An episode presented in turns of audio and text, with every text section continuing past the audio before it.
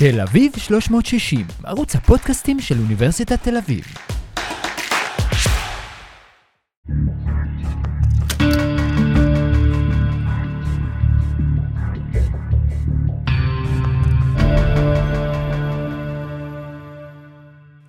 שחר קמיניץ הוא יזם, איש הייטק, סופר, אה, וגם לומד ספרות כבר כמה שנים בחוג לספרות מאוניברסיטת תל אביב. אה, שחר, תודה שבאת. כיף להיות פה.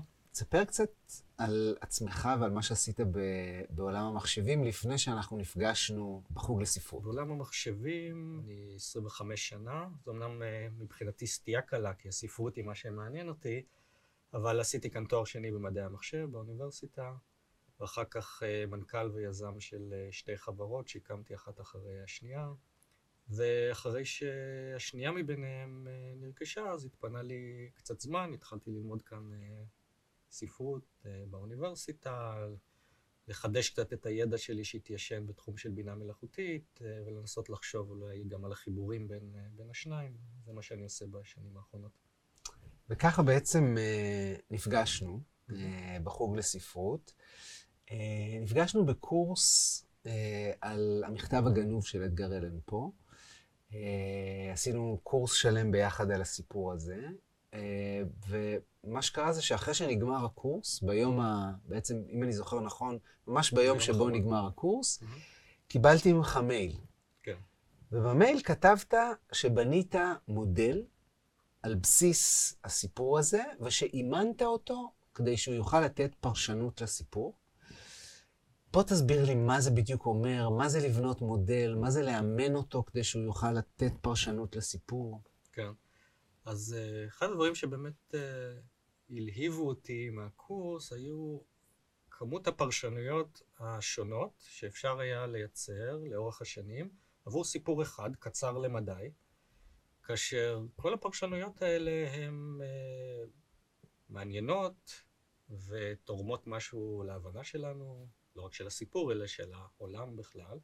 ומדי פעם צצה פרשנות חדשה, וכפי שאתה הצגת בעצם בקורס, אפשר לשאול את השאלה, למה הפרשנות הזו צצה רק עכשיו? למה רק 150 שנה אחרי שנכתב הסיפור, פתאום מישהו עלה על, ה, אה, על הרעיון המסוים הזה?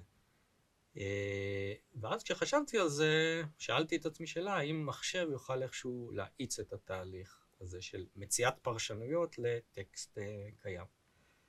אז אה, מה שעשיתי, קודם כל פניתי למודל אה, המשוכלל ביותר ש... שקיים, GPT-3, ושאלתי אותו את השאלה באופן... המודל הזה זה מודל של בינה מלאכותית? כן, הוא מה שנקרא מודל גדול של שפה, אה, מודל של למידת מכונה, קרויה בלשון עממית בינה מלאכותית, שבעצם אומן על אה, מיליארדי טקסטים ברחבי האינטרנט. אומן זה אומר שהאזינו לתוכו? זה אומר שהזינו לתוכו את הטקסטים ונתנו לו ללמוד מה שהוא יכול ללמוד מתוך הטקסטים האלה. מה, איך הוא לומד? למעשה הוא קורא את הטקסטים ומנסה באמצעותם לנחש מה תהיה המילה הבאה אה, בכל פעם. כלומר, אם נותנים לו התחלה מסוימת או איזה נושא, הוא צריך אה, לנחש בצורה הכי טובה מה הגיוני שתהיה המילה, המילה הבאה במשפט הזה. וככה הוא מייצר עוד ועוד ועוד מילים ברצף.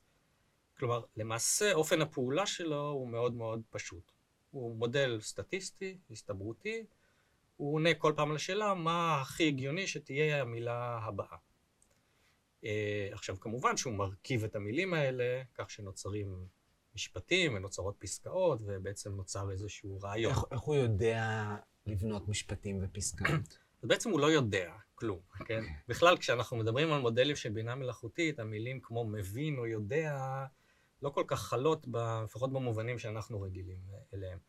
Uh, המודל הזה הוא פשוט מכונה סטטיסטית, כלומר, הוא בונה איזושהי התפלגות של המילים, הוא בונה איזשהו מודל של איזה מילים הגיוני שיופיעו בסמיכות לאילו מילים, הוא בונה, איזה, הוא בונה איזה שהם קשרים סטטיסטיים בין מילים, ולמעשה מה שנוצר מתוך זה, זה אפשר לקרוא לזה תבניות, כן? כלומר, כשמדברים על נושא מסוים, למשל על בלש, נהוג להשתמש במילים האלה והאלה.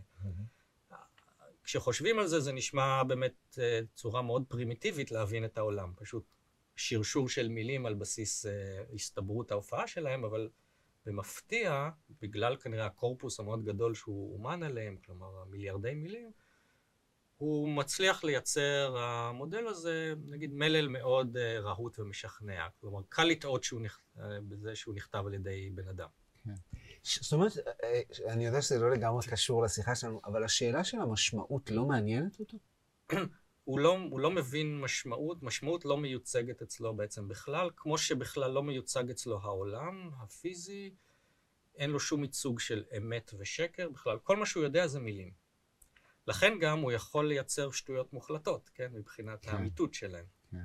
אה, וזה באמת אחת מנקודות החולשה של המודלים מהסוג הזה, שהם אה, יכולים להגיד לך אבסורדים, לייצר אבסורדים מוחלטים, ואחר כך להמשיך לתמוך בטענה שלהם עוד ועוד. אה, בעצם אין להם שום ייצוג של העולם בפנים. כן.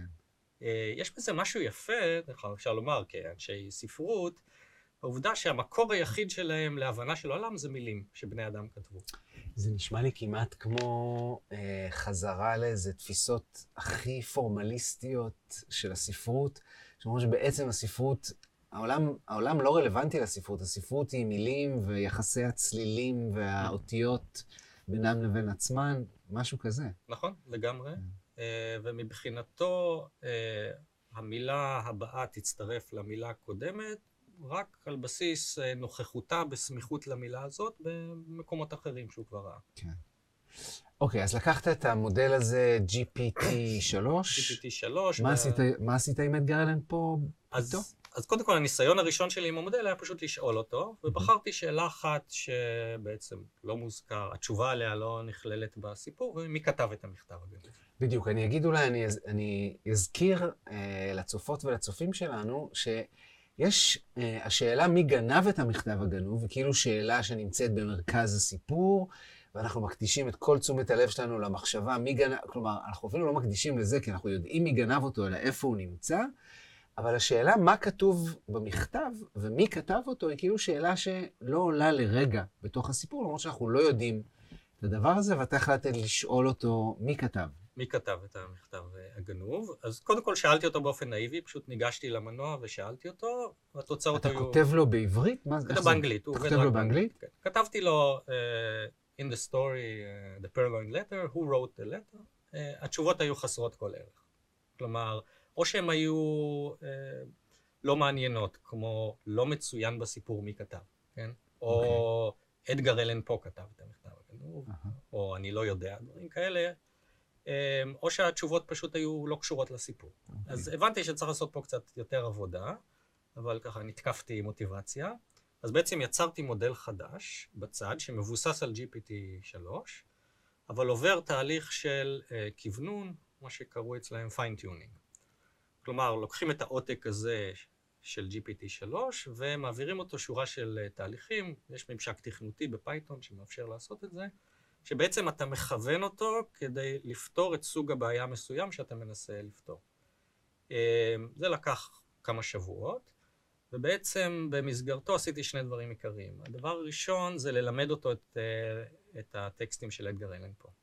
כלומר, הזנתי לתוך המודל את אה, שלושת סיפורי הבלש הראשונים של אה, אדגר אלן פה, שמופיע שם הבלש אה, אוגוסט דופן, כדי שקודם כל, מה שהוא לא עונה לי, שיעגן את זה בטקסט עצמו. זה היה הדבר הראשון. זאת אומרת, הכנסת את התודעה של אדגר אלן פה לתוך המודל, או את המודל לתוך התודעה של אדגר אלן פה, או משהו כזה. כן, כנראה את התודעה של אדגר אלן פה כן. לתוך המודל, ואמרתי כן. לו, כל, אמרתי לו באופן אה, וירטואלי, אה, כל מה שתענה לי מעכשיו צריך להתבסס על זה. כן. אמ, זה היה הדבר, הדבר הראשון. הדבר השני זה שאימנתי אותו בסוג מסוים של דיאלוג, בין אדם לבין מחשב. כלומר, GPT-3, כשנותנים לו פשוט לכתוב מאמר על מי כתב את המכתב הגנוב, הוא, הוא מאבד קוהרנטיות מאוד מאוד מהר. אז ראיתי שהצורה היותר מוצלחת היא בעצם אה, דיאלוג שבו אני הקורא שואל אותו שאלה, הוא עונה, ואני מתחיל לתקוף אותו בשאלות על מנת שהוא יבסס את התזה שלו. כלומר, זאת אומרת שאת התשובה שתכף נדבר עליה, שהוא נתן לך לשאלה מי כתב את המכתב הגנוב, הוא קצת נתן מתוך ההיגיון של הטקסט עצמו, או ההיגיון של הסיפורים של אדגר אלן פה בעצמם. נכון. זה מה כן. שאתה אומר. כן. אז אני בעצם בתהליך האימון הזה, על שני החלקים שלו שהזכרתי, ניסיתי להגיע לתוצאה אחת, שהוא ייתן הסברים שהם, דבר ראשון, עקביים, כלומר שהוא לא יסתור את עצמו. דבר שני, שהם מעוגנים בטקסט, כלומר שאפשר למצוא מובאות מתוך הטקסט שתומכות בטענה הזאת, ומצד שני הוא לא סותר ההסבר הזה דברים שכתובים בטקסט. והדבר השלישי הוא שהוא יהיה מעניין. כלומר, שהוא לא יגיד לי, אני לא יודע, או אדגר אלן פה כתב. כן. אה, אז בעצם תהליך האימון כוון על מנת להביא אותו לאזור הזה של מענה על שלושת הדרישות האלה שהעמדתי בפניו, ובסופו של דבר, זה באמת המצב שהגעתי. זאת אומרת, כל פעם ששאלתי אותו את השאלה מי כתב המכתב, את המכתב הגנוב, הגיעה איזושהי תשובה די מעניינת. עכשיו, כשאתה שואל אותו מי כתב את המכתב הגנוב, אתה לא יודע את התשובה שהוא הולך לתת. זה לא, לא שאתה אומר, תכנתתי אותו לרמה הזאת שיכולתי לצפות את התשובה שהוא ייתן, התשובה שהוא נתן הפתיעה אותך, כקורא כן. של הסיפור, שגם מכיר את כל הפרשנויות האחרות שלו. כן, אז מי ש... אני יודע שבין המשתתפים, המשתתפות בקורס, יש אולי גם כמה תלמידי אה, הנדסה ומדעי המחשב, אז השלב הסופי של המודל, אחרי שהוא בנה את ההסתברויות, את המודל הסטטיסטי וכולי, הוא דוגם. בעצם הוא דוגם מתוך ההתפלגות שהוא יצר. ולכן, בגלל הדגימה הזאת, שהיא קצת אקראית, כל תשובה שהוא כנראה ייתן תהיה שונה מהקודמת.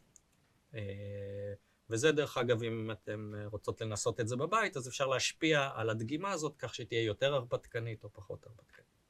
אז אני הלכתי על דגימה יחסית הרפתקנית, ובאמת כך שהתשובות יהיו שונות ומעניינות.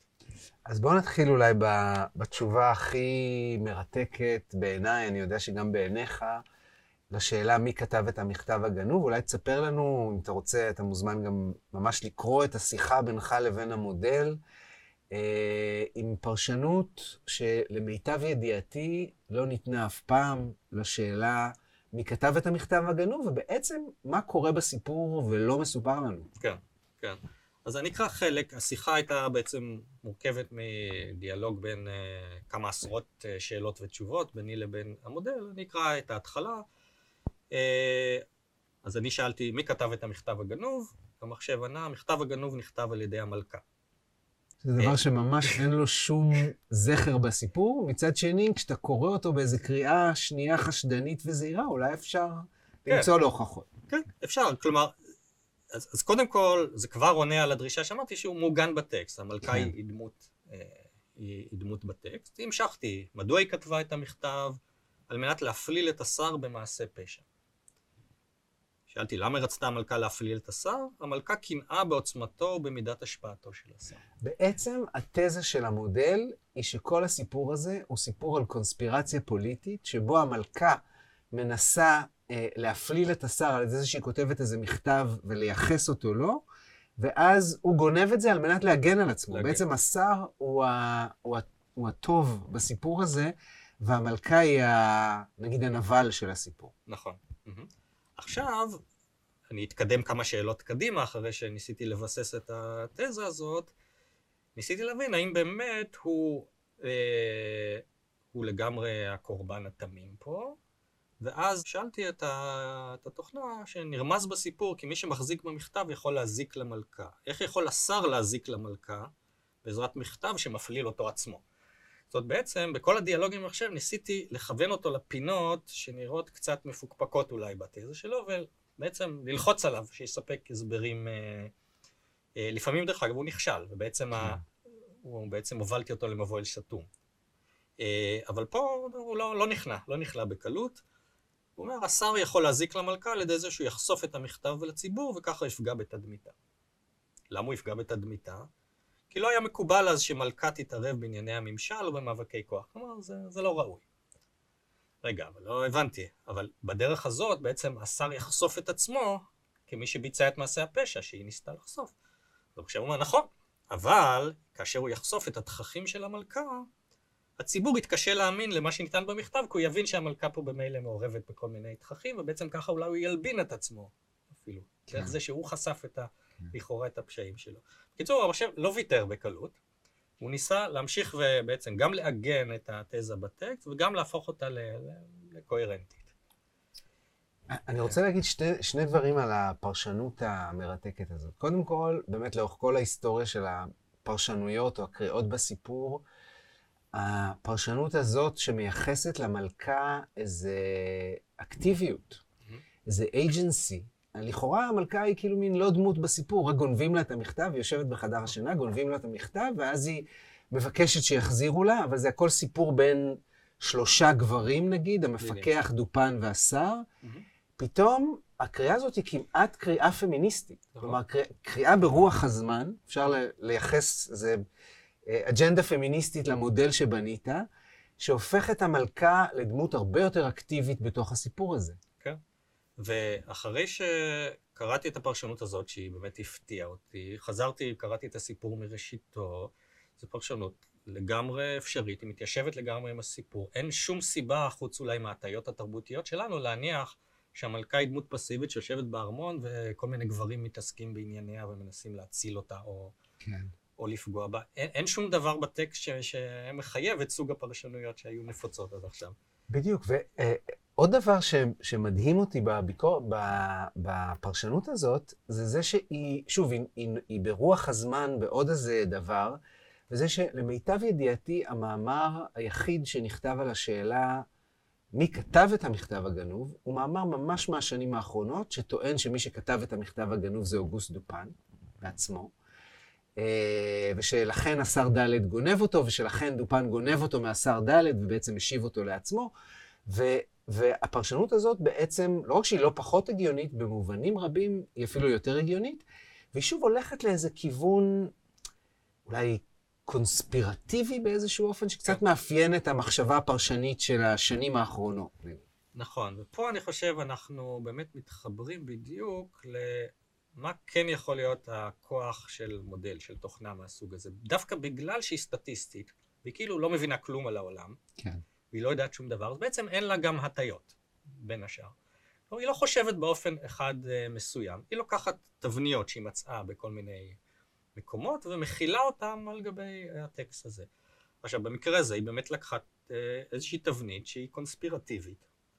שהיא זיהתה מתוך הסיפורים עצמם, מתוך הקריאות בסיפורים. זה לא, זה לאו דווקא מתוך הסיפורים עצמם, בגלל שבסופו של דבר זה עדיין המודל GPT-3 מלמטה. זאת אומרת, הוא כולל את כל הידע שהוא אוקיי. צבר מכל הטקסטים באינטרנט, הוא מפעיל אותם על הטקסטים האלה, אבל אין לדעת מאיפה זה בא. כן. אפשר רק לנחש, דרך אגב, המודלים האלה לא מדווחים מאיפה, זה- מאיפה הם הגיעו למסקנה הזאת. כן. כלומר, זו קופסה שחורה לגמרי מהבחינה הזאת. ואי אפשר לשחזר את זה? זה לא משהו שהוא ניתן אין לשחזר? דרך, זה אחת הבעיות הגדולות היום בתחום של למידת מכונה, זה מה שנקרא explainability, כלומר האפשרות להסביר כיצד הגיע המודל לתוצאה הזאת שלו. בגלל שהוא עובר בדרך כל כך הרבה שכבות ועיבודים, והמילים בכלל הופכות למספרים, לוקטורים, ועוברות מפעפעות דרך כל מיני שכבות של, של מודל, היום בדרך כלל אין דרך לחזור ולראות מאיפה זה בא. אז הזה. כאילו התודעה של המודל, סליחה שאני הולך כן. שוב ה- למילה הזאת, אבל התודעה של המודל היא תהום אפלה לגמרי. כן. אפשר, אנחנו כבני אדם יכולים להגיד, אוקיי, זה מזכיר לנו מין דברים שאולי קראנו במקומות אחרים, אבל אין, אין באמת שום דרך לדעת את זה. ואם אם היית נגיד עכשיו מבקש מהמודל לכתוב מאמר על סמך הפרשנות הזאת, הוא יכול היה לכתוב מאמר כזה? כן, עכשיו, פה הוא היה יכול לכתוב uh, מאמר, אבל פה הייתה נחשפת המגבלה הגדולה שלו. זאת אומרת, הוא היה יכול לסכם את הממצאים, הוא היה יכול לסכם את התזה שלו כן. לגבי זה.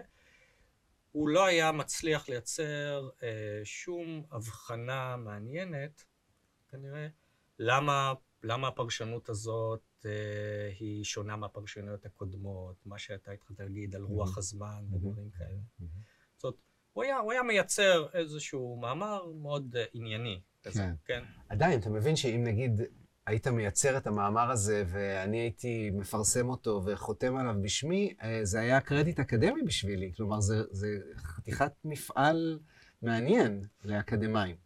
בטוח שכן, אבל אני חושב שהחלק המעניין פה לאקדמאי הוא להתייחס אל המודל הזה כמחולל רעיונות, כאשר את הפיתוח של הרעיונות האלה ומה המשמעות שלהם בהקשר הרחב, האינטרטקסטואליות, ההקשר התרבותי וכולי, כן. את כל זה כרגע יצטרך לעשות החוקר, כרגע. זה לא, זה לא רע, כן, אי אפשר כן, לדעת, אבל אה, כרגע, אבל בהחלט אני חושב שיש לה הרבה ערך כמחוללת רעיונות, כי כשאנחנו עכשיו רואים את הפרשנות האלה, אפשר, אפשר כאילו לתפוס את הראש ולהגיד, מה, זה היה מולנו פה בטקסט, כן. למה, כן. למה לא חשבתי על זה בעצמי? לא רק אתה, למה, למה אנשים כמו דרידה, לקאן, מארי בונפרט, כל הקוראים לאורך ההיסטוריה, כן. איך הם לא ראו את הדבר הזה? כן. אה, ואז בוא נדבר על עוד פרשנות, כן. אה, שהגיעה יותר מאוחר. אה, פרשנות ששלחת לי, נדמה לי באיזה מייל. מאוחר יותר, כן. שבשמיעה ראשונה, או בקריאה ראשונה, גם לך וגם לי נראתה מין אולי פחות מעניינת ופחות, כן, אולי פחות רלוונטית, אבל ככל שעבר הזמן, נדמה לי שאת שנינו היא הדליקה יותר ויותר. כן. אמ, אז בוא תספר, תספר קצת כן. עליה. אז זו פרשנות, אני המשכתי להריץ את המודל שוב ושוב, כי כמו שאמרתי, ברוב הפעמים הוא ייצר פרשנויות אה, לגיטימיות. נאמר ככה, לא תמיד סופר מעניינות, אבל לגיטימיות. זה היה קצת מחוץ ל... אה, בהתחלה התייחסתי לזה בתור באג אולי במה שעשיתי. שאלתי שוב, מי כתב את המכתב הגנוב? המכתב הגנוב נכתב על ידי מארי רוז'ה. אני אעצור ואגיד, אה, למי שלא זוכר, שמרי רוז'ה היא בכלל דמות בסיפור אחר של אדגר אלן פה, בסיפור השני, אה, תעלומת מארי רוז'ה, והיא דמות שנרצחת בתחילת הסיפור. כלומר, מי שכתב את המכתב הגנוב זה דמות שנרצחה מסיפור אחר לגמרי. אז כמובן הופתעתי, אה, ביטאתי את הפתעתי, אמרתי, איך יכול להיות שדמות מסיפור אחר, תעלומת מארי רוז'ה, תופיע בסיפור הזה? אז כאילו, המחשב לא, לא נבהל, לא נבהל, ואני אומר, "תראה, שני הסיפורים עוסקים בתעלומות פשע, ביכולתו המופלאה של אוגוסט דופן לפענח.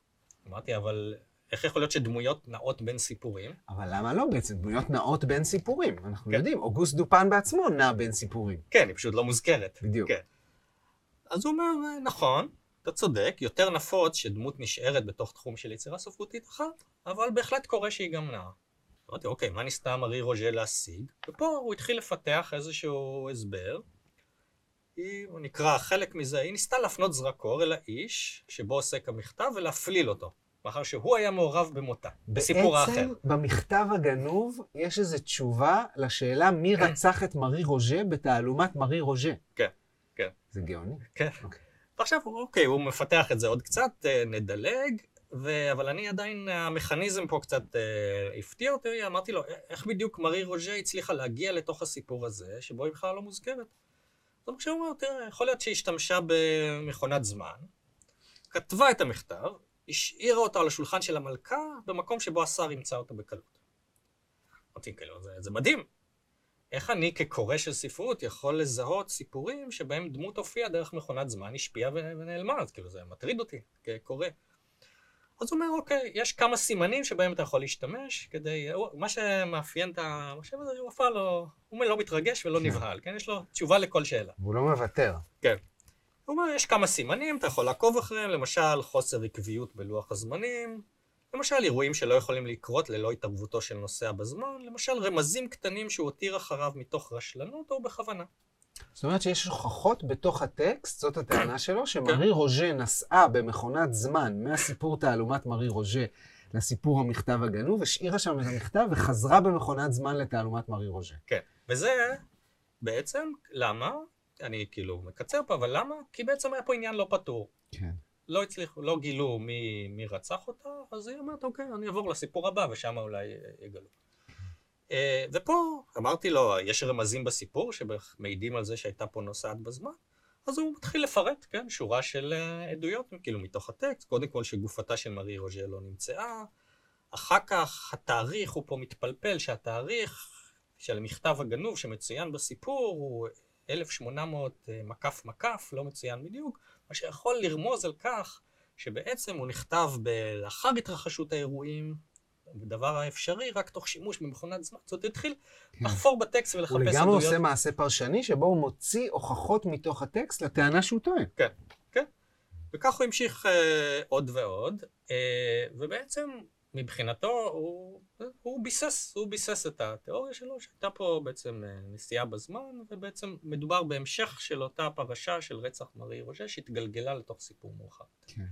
אז אני, אני אגיד שבהתחלה הפרשנות הזאת, לפחות לי, נדמה לי גם לך, נראתה מין מוזר, כי מה, מה, זה, מה אנחנו יכולים לעשות עם זה? לעומת הפרשנות הראשונה, שאולי המלכה כתבה את המכתב הגנוב, אנחנו אומרים, וואו, אפשר כבר לפרסם מאמר שיכה הדים ב, אה, בעולם האקדמי, הפרשנות הזאת נראתה לנו קצת ביזארית. אני מודה שאותי מיד אחר כך היא נורא הלהיבה כסופר דווקא. כלומר, הרעיון הזה שדמויות נעות במכונת זמן בין סיפורים, אתה אומר, וואו, כמה דברים אפשר לעשות עם זה.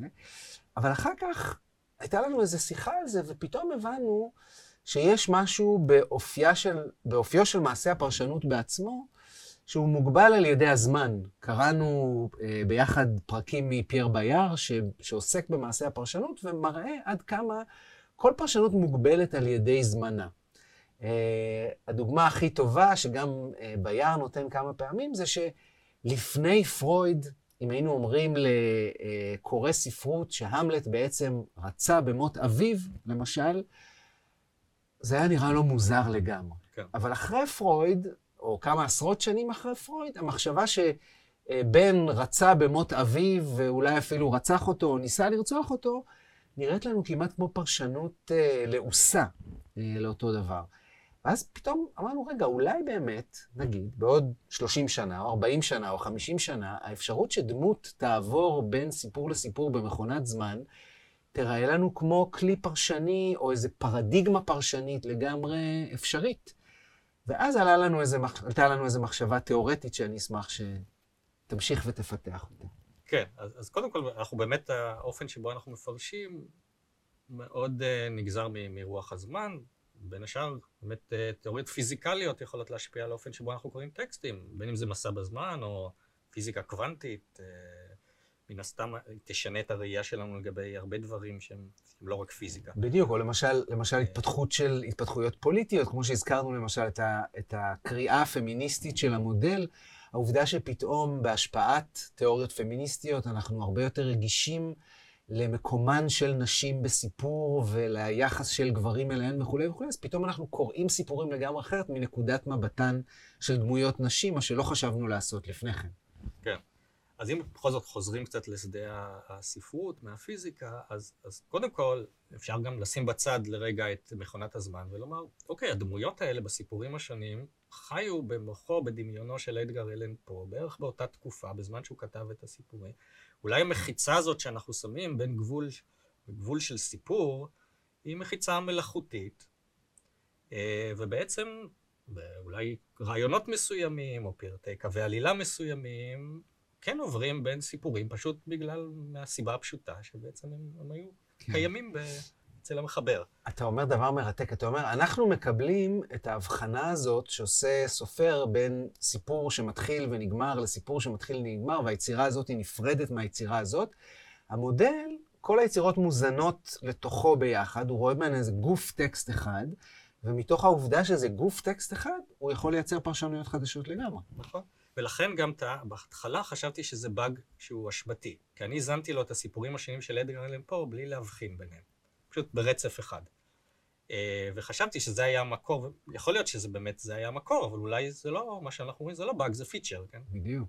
אז המחשבה ש- שלי בעקבות הדבר הזה הייתה אולי גם איזה, איזה הפחד של פרשן הספרות. כלומר, אם אני, אני עבדתי כל כך קשה, אני מלמד את הסיפור הזה כבר שנים, בשביל לייצר איזו פרשנות שנדמה לי שהיא פרשנות חצי מקורית אה, לסיפור הזה, ושאני גיליתי עליו דברים שאף אחד לא גילה לפניי.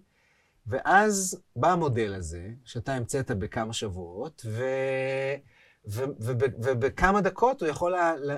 כאילו להציע אין ספור פרשנויות מקוריות יותר לסיפור הזה, איפה זה שם אותי ומה התפקיד שלי מול המודל הזה. כן, אז, אז קודם כל, הוא, הוא טוב מאוד בלייצר קצות חוט. אוקיי, כלומר, דיברנו על זה קודם בתור אולי מכונת רעיונות או משהו כזה. הרעיונות האלה שלו לא הולכים רחוק. כלומר, אם נסתפק במה שנותן המודל, זה, זה לא תיאוריה מגובשת, היא לא רחבה, והיא לא מתייחסת, נגיד, לתיאוריות אחרות, לטקסטים אחרים וכו'.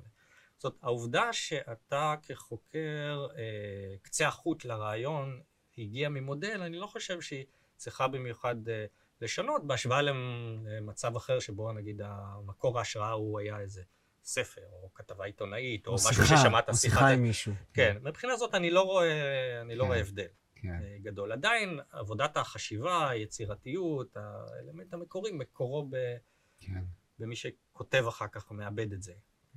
כן, אבל היכולת באמת של המודל היא אולי להרחיק מעבר לפרדיגמות הפרשניות שאנחנו יכולים לתפוס אותן היום, כלומר להציע לנו פרשנות שהיום, כמו נגיד הפרשנות הזאת, תיראה לנו לא הגיונית, אבל אולי בעוד 50 שנה תיראה כן הגיונית. כן, אז, אז זה, זה כנראה נכון שבאמת, א', הוא, הוא מאפשר לנו להתגבר על המגבלות שלנו, אולי כי אנחנו באמת רגילים לחשוב באופן כן. מסוים בגלל uh, התניות תרבותיות או משהו, והוא גם מאפשר להאיץ את התהליך הפרשני, ואולי לא לחכות את החמישים שנה האלה. כן.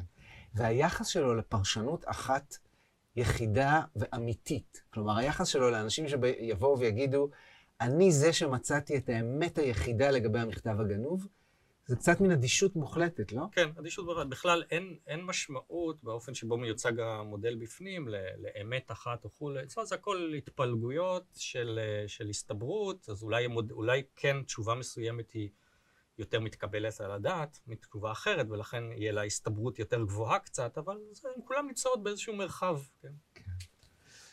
טוב, שחר, תודה רבה. אה, מאוד כיף. שמחתי על השיחה ועל המודל, ולדעתי אנחנו עוד אה, נחשוף, נחשוף איתו לא מעט אה, פשעים. כן, בטוח, הוא ממשיך לעבוד, הוא בלתי נלאה.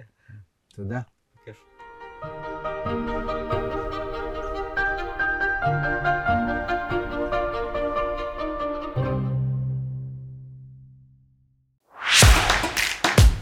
תל אביב 360, ערוץ הפודקאסטים של אוניברסיטת תל אביב.